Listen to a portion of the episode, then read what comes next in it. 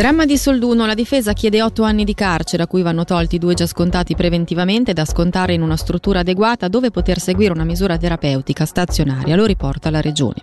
Non è un killer ma una persona malata, ha detto l'avvocato del 22enne alla sbarra per avere sparato con un fucile all'ex fidanzata fuori dal suo appartamento due anni fa.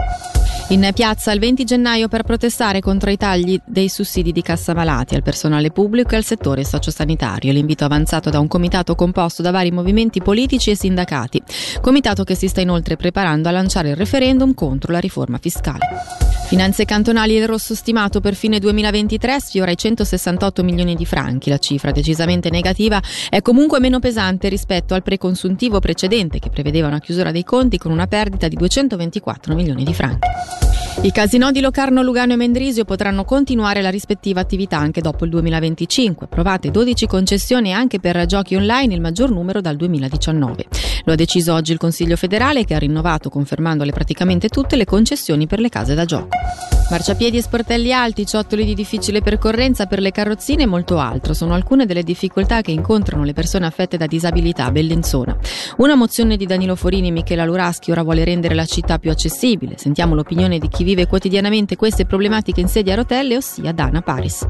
Gran parte dei marciapiedi sono troppo alti, dunque magari hai un punto per salire, salire ma non hai più un punto per scendere o viceversa. Mancano dei percorsi alternativi, dunque percorsi percorsi con superficili di facile percorrenza per chi dispone di mezzi ausiliari. Un esempio può essere in centro città che da piazza Collegiata fino a piazza Indipendenza e piazza Governo ci sono questi ciottoli che sono l'incubo per chi ha una sedia, per chi ha un girello, fatto che puntualmente ci si reca eh, negli uffici e ci troviamo davanti eh, i banconi gli sportelli altissimi. Io ho già avuto a che fare con eh, il comune di Bellinzona diverse volte tramite Team Ticino Accessibile e abbiamo sempre visto che il comune ha accolto con proprio importanza, si vede che ha a cuore questo lato di rendere la accessibile e viene super apprezzato perché assolutamente è meglio che niente, però come si dice si può fare di più.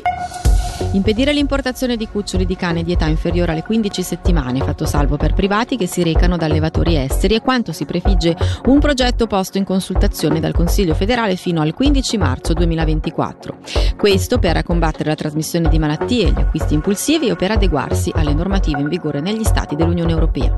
Per capire limiti e bontà del progetto sentiamo Alessandro Rotoli, direttore sanitario della struttura La Trinità di Cadempino. Adesso c'è un ingresso di un sacco di cuccioli con passaporti esteri, comunitari, che però magari non hanno l'età che hanno, perché viene falsificata di solito l'età, viene aumentata. Quindi se adesso noi spostiamo l'ingresso da 8 settimane, la spostiamo anche a 15, il concetto è che verranno modificate spesso l'età in modo tale che entreranno lo stesso perché succede già così. E questo è il problema, c'è questo commercio di cani che in realtà poi entrano con i documenti a posto. Il cucciolo, finché non ha raggiunto tendenzialmente i quattro mesi, che incomincia a cambiare gli incisivi, fondamentalmente presentano una bocca identica ad un cane che ne ha un mese e mezzo o due. Io personalmente ho sempre detto che la cosa migliore sarebbe quella di dire che tutti i cani sotto i sei mesi, e dai sei mesi sono facili da, da, distinguere perché cambiano i canini, devono entrare solo se sono di razza provvisti di pedigree. Se invece sono adottati o fatti amatorialmente con le associazioni anche che li importano autorizzate dal veterinario cantonale. Infine l'hockey ora è ufficiale, Cons dall'anno prossimo andrà alla Joie e all'Ambri arriverà Gil Sen. Ad ufficializzare il mercato in entrata e in uscita sul fronte portieri è stato il club bianco-blu. Benjamin Cons quindi lascia la squadra dopo sette anni, mentre Sen, con un'esperienza in NHL e un titolo svizzero vinto con il Davos alle spalle, arriva proprio dal club grigionese. Il 27enne ha firmato un contratto che lo legherà all'Ambri fino al 2026. E anche per questa sera con l'informazione di Radio Ticino è davvero tutto, la redazione torna puntuale domani mattina a partire dalle 6. Da Alessia Bergamaschi dunque grazie per l'attenzione e l'augurio di un'ottima serata.